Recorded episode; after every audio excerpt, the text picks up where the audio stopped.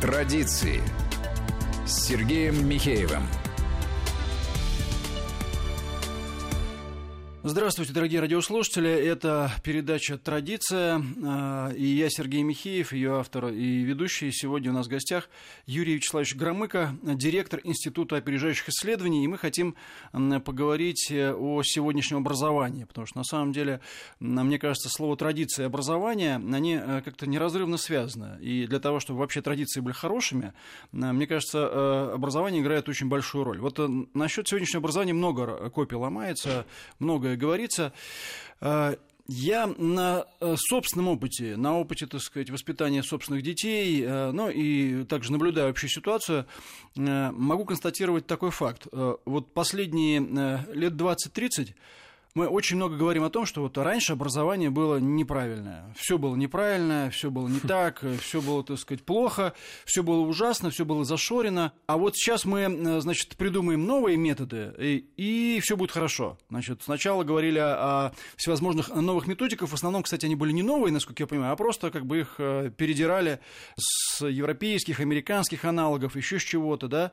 Отменили стандарты образования и дали абсолютную свободу выбора трактовок, так сказать, преподавания по любому предмету.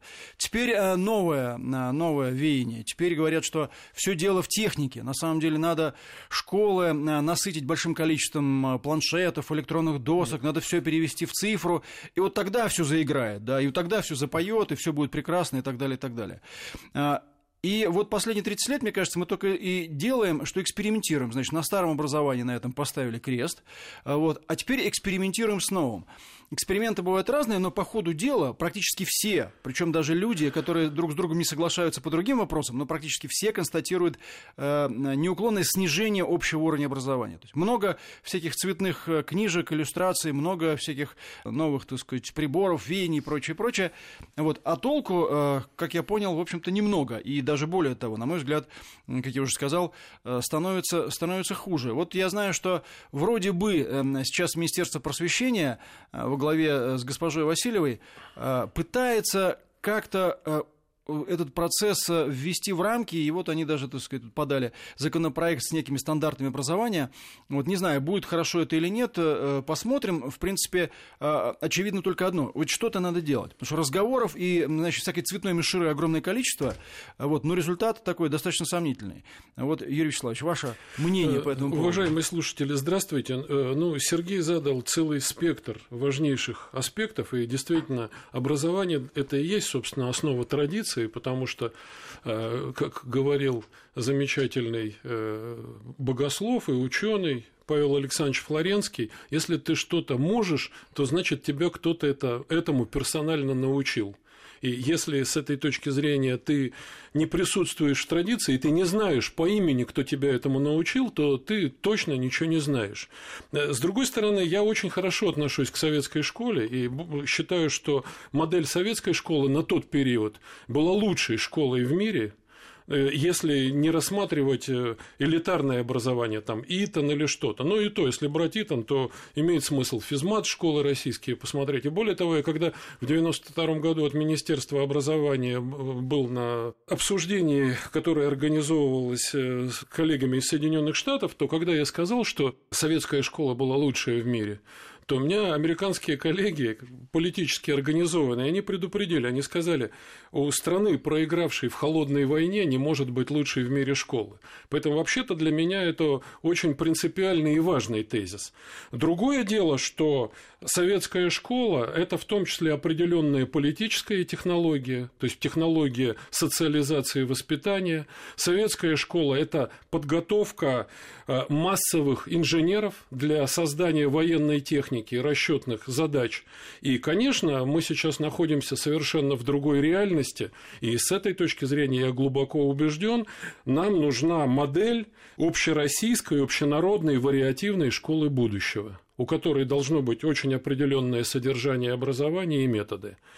Второй важный пункт. Я являюсь в психологии, в образовании учеником Василия Васильевича Давыдова, который вот создавал известную систему в 91-й школе. И в свое время мне американцы говорили, что в 70-х годах это вызывало у них огромное удивление, что в обычной школе сидит группа ученых, которые разрабатывают новое содержание образования. И Давыдовская статья в Soviet Psychology в свое время «Five A Thinker Why Not?» «Пятилетний мыслитель, почему нет?» с его особым подходом к обучению математики ну, для всего мира э, вызвала огромный резонанс.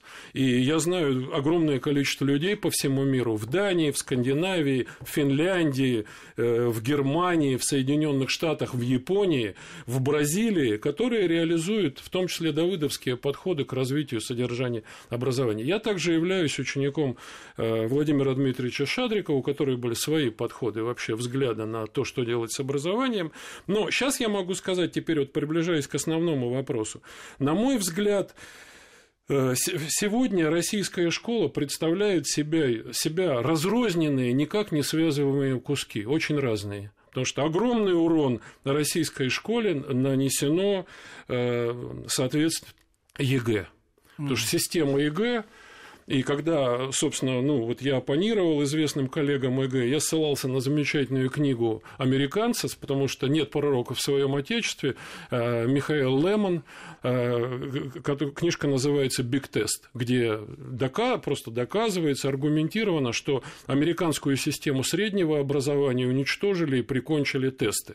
То есть, с этой точки зрения, американский университет – это высшее образование, одно из лучших в мире, а средняя школа очень средняя очень. И с этой точки зрения ЕГЭ нанес огромный, э, колоссальный урон и до сих пор наносит, на мой взгляд, в скукоженном виде. Почему? Потому а что... можно, можно секунду, да, вот почему вы скажете, а можно, так сказать, а, вот если вы знаете историю вопроса, во-первых, почему, ну так в общих словах, это произошло в Америке когда-то, и э, второе, а почему и чем это аргументировалось у нас, да, потому что многие уже подзабыли, да, вот зачем это сделано, по глупости, так сказать, по какому-то вот такому э, стремлению э, вот, копировать или, или, или, или, или почему? Ну, вы опять ставите самые важные вопросы. Ну, в Америке это связано с особым американским взглядом на эффективность, которая носит по всем схемам бихевиористический характер. Потому что самый с этой точки зрения, я специально утрирую, так жестко скажу, но самое э, эффективное существо – это правильно реагирующее на стимулы крыса,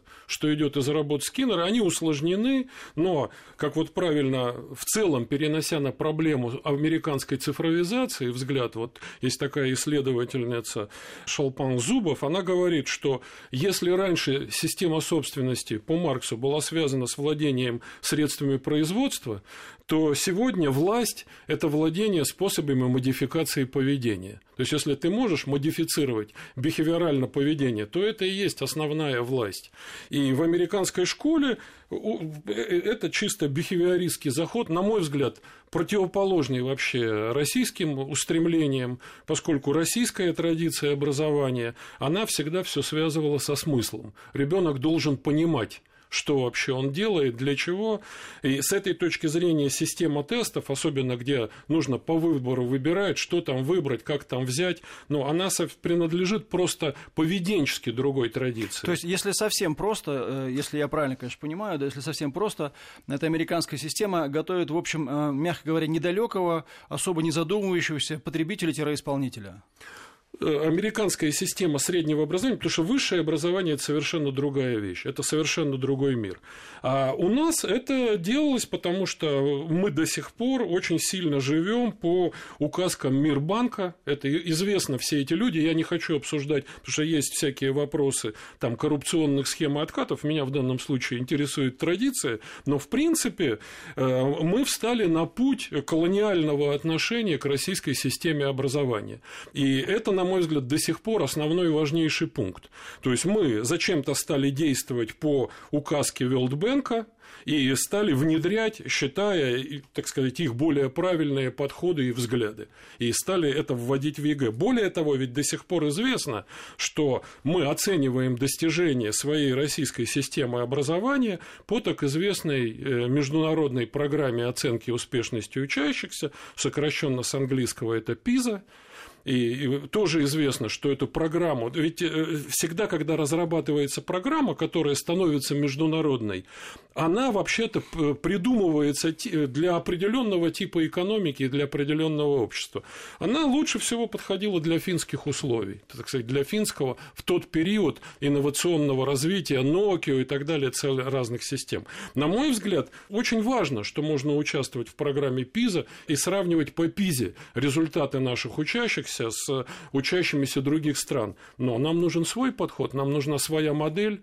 И более того, эта модель, например, могла бы прежде всего интересно работать э, на евразийском пространстве по отношению к белорусским школьникам, казахским школьникам, ну и тех, кто вообще в евразийское сообщество стремится, где опять тот же самый Китай тут же рядом. Эта модель, что она, ну, так в общих чертах могла бы себя представлять? Это какой-то компромисс между тем, что было, и, и как бы, ну, ответ на эти реальные вызовы, перестройку экономики той же самой, как бы, да? И, и о чем речь? Вот так, если ну, тезисно. Ну, если тезисно, то это фактически на самом деле э, способ работы с употреблением знаний, в том числе в проектах, потому что мне кажется интересная очень вещь – это организация международных проектных батлов, где можно ну, ставить реальные задачи и смотреть, как школьники употребляют Состязание. знания. Да, второй момент – это ориентация на развитие понимания, потому что ну, вот в ПИЗе совсем нет понимания. Потом третий момент, вот последний последний, самый интересный материал, как многие оценивают материалы ПИЗа, это так называемое обучение в ходе сотрудничества, collaborative learning. Но все дело в том, что по этим методикам решение задачи и сотрудничество – это два совершенно разных поля, которые ну, вот как-то соединяются. Для российского человека наоборот. Для него задача – это исходно-коллективное действие, где надо не просто уметь договариваться, а понимать, в каких условиях развертывается решение задачи. То есть, грубо говоря, то, что у нас внедряли все эти годы, но оно, по большому счету, э, абсолютно игнорирует реальную специфику и историческую, так сказать, и сегодняшнюю того, чем является наше общество, наших архетипов и вообще чем является, ну, скажем так, средний э, гражданин России. То есть, грубо говоря, из него пытаются, ну, или пытались, и пытаются сделать не его. То есть э, э, сделать кого-то, кем он никогда не является, и, в общем-то, даже когда он пытается становиться таким, получается такая довольно травмирующая ситуация. Это совершенно верно. То есть я тоже считаю, что та модификация школы, которая осуществлялась, она связана с двумя вещами. Это подготовка э, российского человека, где он должен стать агентом мирового западного рынка, где все время говорится, что мы экономически отстаем, и поэтому это сразу неверно на, навешенная модель. Вот. А второй момент – это действительно э, отсутствие в, э, в, в таких подходах к образованию воодушевления, причем тотального. Образование невозможно без воодушевления. Конечно, это воодушевление прежде всего связано на понимании и на смыслах. Отсюда, кстати, огромные проблемы с воспитанием. Что для того, чтобы воспитывать, нужна либо идеология, религия, да, она запрещена у нас 13 статьей Конституции, потому что мы боролись с КПСС в тот период, и это так и осталось. Поэтому единой системе ценностей, да, на основе которых можно было бы развертывать, э, вот очень важно, не декларативные типы воспитания, да, не просто с утра до ночи говорить, что надо быть добрым, там, гуманистичным, а реально включать ребенка в процессы самоопределения, которые, в общем-то, э, школьник очень ждет. Он ждет взрослого разговора с ним. И здесь, конечно, совершенно понятно, что нужна именно российская модель, но э, с моей точки зрения, мы в состоянии предложить российскую модель для всего мира, поскольку, как известно, и это просто из моих всех тоже поездок и общений, э, вообще весь мир ждет второго пришествия России – и это второе пришествие, если вот говорить про так называемую мягкую силу прежде всего, то это прежде всего образование э, с очень эффективное, развивающее мышление и понимание у всех – Э, с этой точки зрения даже с элементом антиэлитаризма определенного, и э, в том числе показывающее, что целый ряд российских ценностей, которые связаны в том числе с ценностями российской цивилизации, они являются опережающими, они действуют. Мы продолжим этот разговор после короткой паузы. Традиции –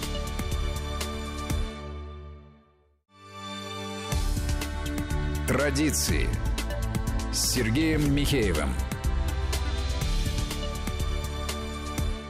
Продолжаем программу «Традиции». Напоминаю, что у нас в гостях Юрий Вячеславович Громыко, директор Института опережающих исследований. Мы говорим про образование, про его смыслы, про то, как вообще это нужно для нас. И в том числе интересная очень мысль э, по поводу того, что, в принципе, мы могли бы достаточно интересную модель и эффективную предложить не только себе, но и всему миру. Но если уж не всему миру, то, по крайней мере, его части какой-то. Это совершенно точно. И, кстати, насколько я понимаю, ведь из советской школы образования тоже много было заимствований. Вот нам тут рассказывали, рассказывали, что это она никому не нужна, что все это, все это ерунда и прочее, прочее. Наверное, в ней были свои проблемы. О некоторых из них вы сказали в самом начале насчет того, что она затачивала людей под определенный тип экономики и так далее, и так далее. Но, тем не менее, многие вещи, насколько я понимаю, были заимствованы. А, и вот эта мысль о том, что, в принципе, это может быть одним даже из конкурентных преимуществ, мне кажется, она очень важная. То есть э, мы все эти годы развиваемся по одному, э, по одному фактически руслу. Мы и все, что у нас было, все это было неправильно, единственный критерий оценки того, что это было неправильно, действительно вот это поражение в холодной войне, которое на самом деле является гораздо более сложным феноменом, чем Конечно. его пытаются представить, да? Конечно. И поэтому, поэтому надо просто тупо копировать, там калькой накладывать, э, ни, ни, ни с чем не считаясь, вот то, что там у них есть, на, на себя. То есть, э, ну, как по мне, то так вообще это было неправильно с самого начала, ну и вообще давно, давно пришло время для того, чтобы э, собственную модель во всем демонстрировать, потому что, знаете, как обычно, вот какая-нибудь там репродукция Рембранта стоит, так сказать, э, там, один доллар, а сам Рембрандт миллион. Абсолютно. И, и так было и будет всегда. Да. Копия всегда будет дешевле, хуже, и это будет э, эрзац. Вот э, давайте вот эту мысль еще немножко, так сказать, с вами поработаем, да, по поводу того, что это действительно, ну, может быть, даже конкурентное преимущество. Так нет, это не, это не, не более того, вот поскольку я занимался такой другой темой, ну, в основном я занимаюсь образованием, как такой темой, как трансевразийский пояс развития, и с очень многими коллегами из разных стран беседовал беседовал. Ну вот, например, сейчас мы начинаем плотно взаимодействовать с Африкой. Но мне совершенно понятно, что в Африке нужна именно модель российской школы образования и не просто конкурентно направленной на то, чтобы прикрепить африканских студентов к русским и российским вузам. Хотя есть и этот экономический параметр. Но в том числе просто демонстрация того, что у нас есть технология, которая позволяет, в принципе, любого африканского ребенка превратить в понимающего и умеющего учиться и, пони- и получающего радость от познания человека. И с моей точки зрения, э, так, так, такую модель ждет очень сильно весь мир. Вот, но теперь я хочу сказать вот э, тот, тот, тот серьезный вопрос, а в какой ситуации мы находимся. А мы находимся сейчас в ситуации, где у нас э, очень разрозненные инициативы находятся в полузамороженном состоянии, потому что у нас есть, с одной стороны, продолжает действовать закон об образовании, где образование обозначено как услуга, э, что является нелепостью вообще, опять же, для российской системы. Потому что без образования как общественного блага и без миссии учителя как служения на самом деле развиваться российское образование не может. То есть введение идеи услуги и оплачиваемые услуги полностью трансформирует и меняет э, вообще сам уклад и само понимание. Все отношения. Да, всех отношений. Ольга Юрьевна стала говорить, что надо вообще как-то менять это представление. Это министр просвещения. Ми, да, министр просвещения. Но с моей точки зрения, ну тогда надо трансформировать, менять закон, потому что это там важнейший пункт и важнейшее положение. Дальше. С другой стороны, у нас отстается, как мы сказали, ЕГЭ. Там мы его уже перекурочили, переадаптировали. Наконец, слава богу, ввели назад сочинения в школы, потому что выбрасывание сочинений совершенно было понятно, привело к тому, что те люди, которых не учили писать сочинения, они не умеют просто формулировать мысли. Они говорят плохо. Да, да. Теперь третий момент. Вот сейчас речь идет о новых ФГОСах, которые э, новые ФГОСы, новые стандарты общего образования. Да, федеральный государственный образовательный стандарт. стандарт. Э, они являются действительно опять попыткой компромисса. То есть как-то сохранить, э, зафиксировать, как-то наживить структуру учебного материала да, и какой-то добавить элемент инновационности. При этом те, кто с позиции инновационности говорят, говорят, ну, это полностью ликвидация всех свобод, самоопределения ребенка. А с другой стороны говорят, ну подождите, вы своей инновационностью вообще размываете базу.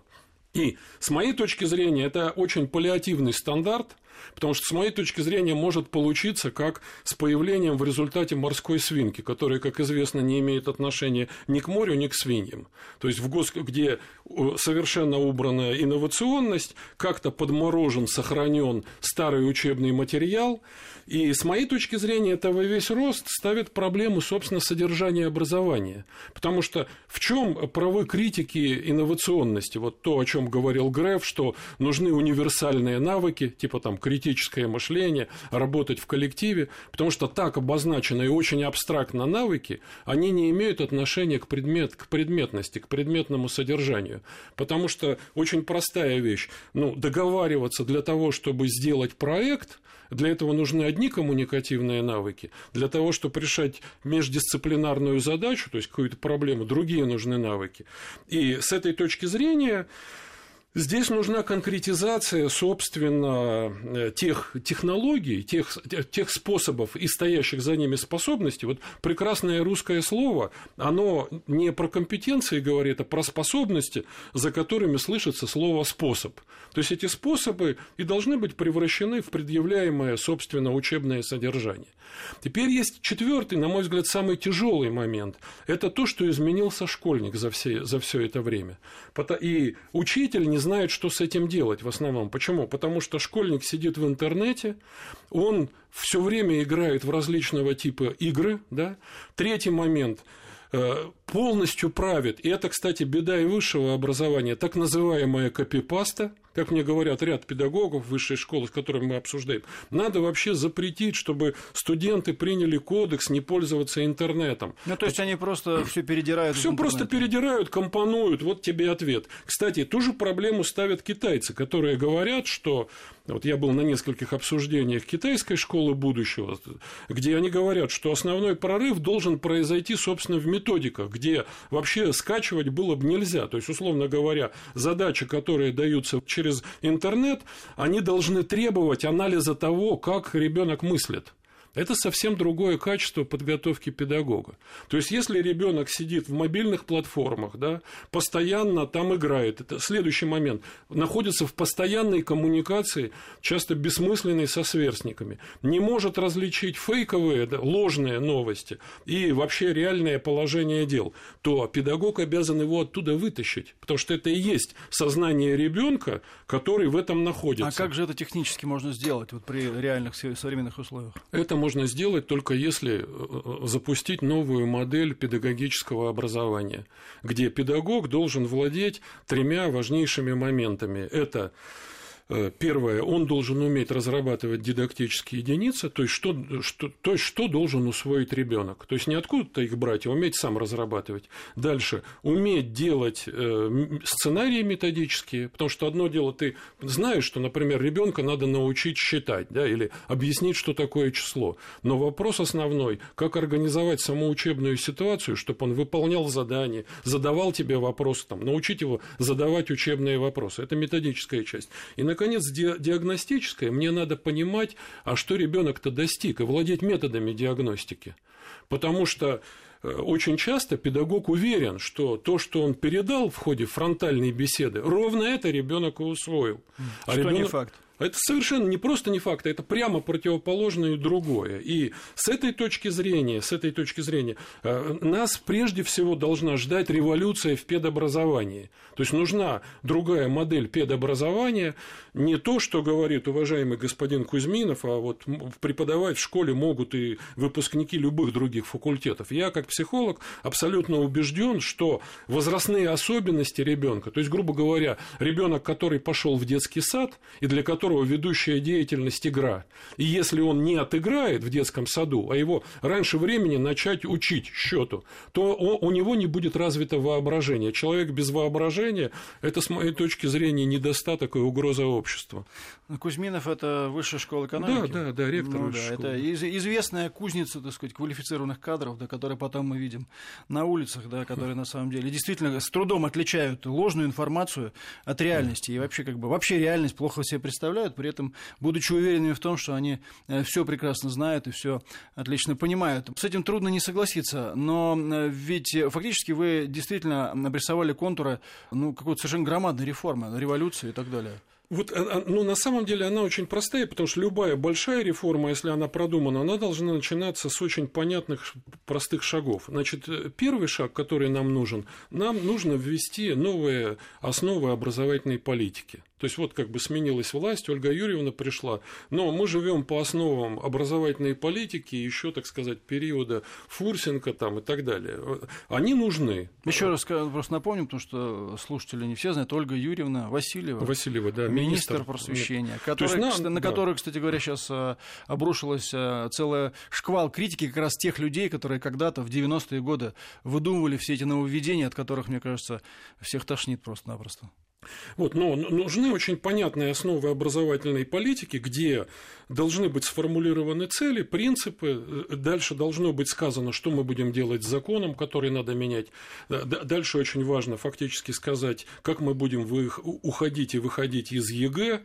И важнейший вопрос – это, как я уже сказал, в том числе педобразование учителя, потому что это должен быть один из важнейших моментов, потому что если мы берем по той же самой э, программе международного исследования успешности учащихся и там обращаем наши взоры к Сингапуру, про который все говорят, то э, сингапурский учитель чувствует себя очень комфортно. Он вообще достаточно авторитарный, он является по-прежнему лидером в классе классе. Это не означает, что я полностью за авторитарные методы обучения. Но э, с моей точки зрения, вот это комфортное, уверенное чувство учителя, что он действительно делает очень важную вещь для страны, и в том числе его результаты понятны, измеряемы, его этим технологиям учат, в том числе уметь работать с сегодняшним ребенком. Потому что тут ведь еще начинается новая вещь. Тут новый сумбур, он возникает в связи с цифровизацией. Потому что идея заключается в следующем, что, так сказать, электронная школа или электронный компьютер, онлайн-обучение, они вообще могут все решить проблемы, хотя, на мой взгляд, они приведут к еще большему разгрому и тупику. Более того, утверждается, что, ну, в общем-то, даже не очень надо будет вообще диагностировать какой-то результат, потому что можно по электронным всем системам смотреть, какие у тебя ответы, то есть, собственно, качественный анализ, а как ребенок размышлял, как решал задачу. Я с этой точки зрения возвращаю к известному моменту обучению математики в советской школе, где специально требовалось, что ты должен решение задачи разложить на вопросы, на которые ты отвечаешь. Вроде кажется очень какая-то примитивная личная вещь. Зачем это делать, если можно из интернета ответ задачи и даже решение скачать? Но в этой постановке вопросов при решении задач, какое я делаю? Первое действие, второе действие. Учитель имел возможность проверить, как ребенок мыслит. И с моей точки зрения, новый-то в образовании – это прежде всего правильная, понятная, осмысленная для ребенка интеллектуальная нагрузка, где его действительно учат мышлению. И с этой точки зрения действительно глубокие идеи развития советского образования, они для меня связаны с идеями двух людей. Это, с одной стороны, Эвальд Васильевич Ильенков и его известная работа «Школа должна учить мыслить» и работа Георгия Петровича Щедровицкого «Технологии мышления». Потому что на самом деле освоение технологий мышления на хорошем знании предметного материала. Не отрыв технологий, что технология – это некоторое абстрактное описание, которое вообще не связано с тем предметом, с которым ты работаешь. Это действительно один из важнейших моментов, и это путь и не только в 21, но и в 22 век. Ну, насчет цифровизации, мне кажется, тоже очень интересные мысли, потому что э, у меня такое впечатление, что есть, знаете, какая-то такая, с одной стороны, глупая эйфория по этому поводу, а с другой стороны, совершенно умышленное манипулирование, э, когда людей просто хотят обмануть, да, рассказывая им, что якобы вот с помощью э, приборов, там, гаджетов и прочее, прочее, можно решить все проблемы, да, и в итоге, мне кажется, содержание подменяют просто насыщением техники техникой. Вы Тех... абсолютно правы. Техники абсолютно много, правы. а толку никакого. Да? Если нету ни воспитания, ни образования, если на самом деле нету методик и не, не хватает содержания, то просто закупить всем планшеты или поставить электронные доски, но это означает попытаться заполнить пустоту, а также освоить бюджеты. Потому что э, я прекрасно понимаю, сколько денег это стоит и какие аффилированные фирмы по этому поводу могут э, участвовать в закупках и прочее, прочее. В этом смысле вся вот эта вот московская электронная школа у меня, как отца троих детей, которые учатся в наших школах, совершенно не впечатляет. Мне кажется, это полная э, профанация. Перевод все это в интернет и прочее, прочее, никакого отношения к повышению качества образования, э, вот на мой личный взгляд, это не имеет. А кроме всего прочего, вы тоже подняли очень серьезную проблему по поводу вообще отношения учитель и ученик. Мне кажется, мы наших учителей вообще загнали в какой-то угол. Они не имеют права ни на что. Ученики вместе со своими родителями, ну, э, сказать, обнаглели, это ничего не сказать. Да? Э, и если учитель не будет авторитетом, они хотят понимать простые вещи, что если учитель не будет авторитетом, он не сможет передать знания вашему ребенку. Если э, вы своего ребенка настроили так, что учитель это ну, кукла для битья, что учитель это пустое место, надо вам понимать прекрасно, что он, этот учитель, даже если очень захочет, ничему не сможет его научить. Что он, это ваш ребенок, он просто не воспримет знания от того человека, которого он не уважает. Мне кажется, мы сами, не понимая этого, да, стреляем себе то в ногу, то в руку, то в голову, да, уничтожая именно то, к чему вроде как стремимся. Все хотят своим детям хорошего будущего и хороших знаний, но в итоге делают все для того, чтобы эти знания э, до, так сказать, головы этого ребенка не дошли.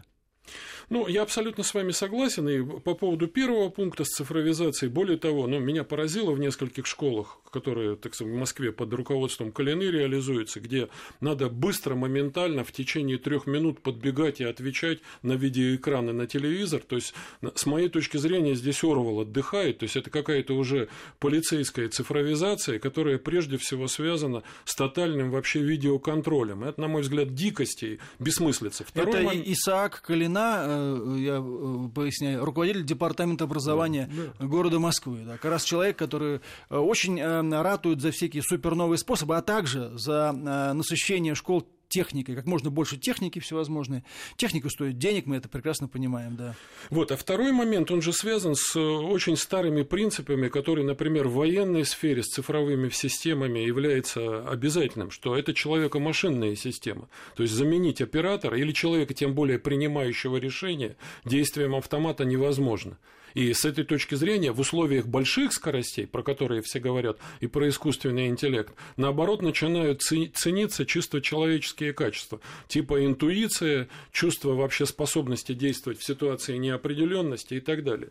И здесь, конечно, э, должен начинаться совсем другой разговор э, про то, а какой тип вообще использования цифровых систем, визуализации нужных. Ведь хорошо известно, и я сейчас вот с очень многими пообщался заниматься предпринимателями, которые работают в IT-школах. То есть у нас, понимаете, э, беда с образованием уже связана с тем, что целая группа людей создают свои частные школы. То есть они считают, что государственная система им не поможет, и на свой, так сказать, как они понимают, создают свои школы. Но что интересно, огромная масса людей, которые занимаются IT, они говорят, ни в коем случае раньше 9-10 класса никаких компьютеров, никаких планшетов, поскольку это, мы как профессионалы говорим, в общем-то разрушает мышление. То есть это надо специально ребенка водить. Я вам говорю, ну а как вот 3D-моделирование? Сейчас все кричат про это, да, то ты прежде чем делаешь проект, ты его в трехмерной, three dimensions, 3D форме делаешь. Мне человек говорит, так это просто выжигание дырки в мозгу. То есть вместо того, чтобы сам воображать и представлять, я ему подсовываю уже шаблоны и картинки, просто превращаю его в очень низкоквалифицированную рабочую силу, которая может копировать картинки, а не сама их создавать. И здесь, конечно, вот открывается бездна, потому что это совсем другие методы подхода обучения. И здесь э, то, что вы сказали, полностью с вами согласен учитель. Но для того, чтобы учитель был лидером мнения, лидером мнения, у него должно быть совсем другое образование. То есть он мог комментировать все, что происходит на экране. Он должен представлять, как развиваются целые сферы деятельности. То есть ну, понимать, куда движется рабочая сила. Это означает, что нужна совсем другая подготовка. Она должна быть междисциплинарная и э, действительно эффективно технологичная и плюс блок э, психологии, связанный с пониманием, с кем он взаимодействует сегодня.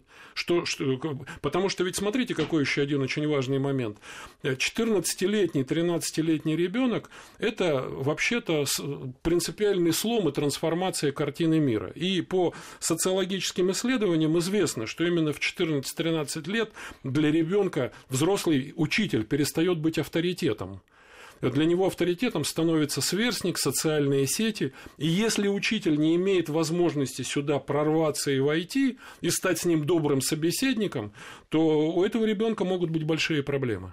Да, и, в общем, я считаю, что это крайне важный разговор, гораздо важнее многих сиюминутных каких-то конъюнктурных вещей, так как это и есть разговор о будущем. Мы очень много говорим о конкуренции, очень много говорим о необходимости рывков, прорывов, о том, что мы должны занять то или иное место там, в мировой иерархии, и вообще, значит, много и любим говорить о будущем и прочее, прочее, но будущее-то оно куется сегодня, вот в первом, втором, третьем, четвертом классе, да, оно куется в этих школах, о которых мы говорим, поэтому я думаю, что надо к этому крайне серьезно относиться, учиться и выходить действительно на очень серьезные исследования, глубокий анализ и наших целей развития, и того, как мы будем обеспечивать их э, на реформы образования. Я напоминаю, что у нас в гостях был Юрий Вячеславович Громыко, директор Института опережающих исследований. Это программа «Традиция». Сергей Михеев. До свидания. До свидания.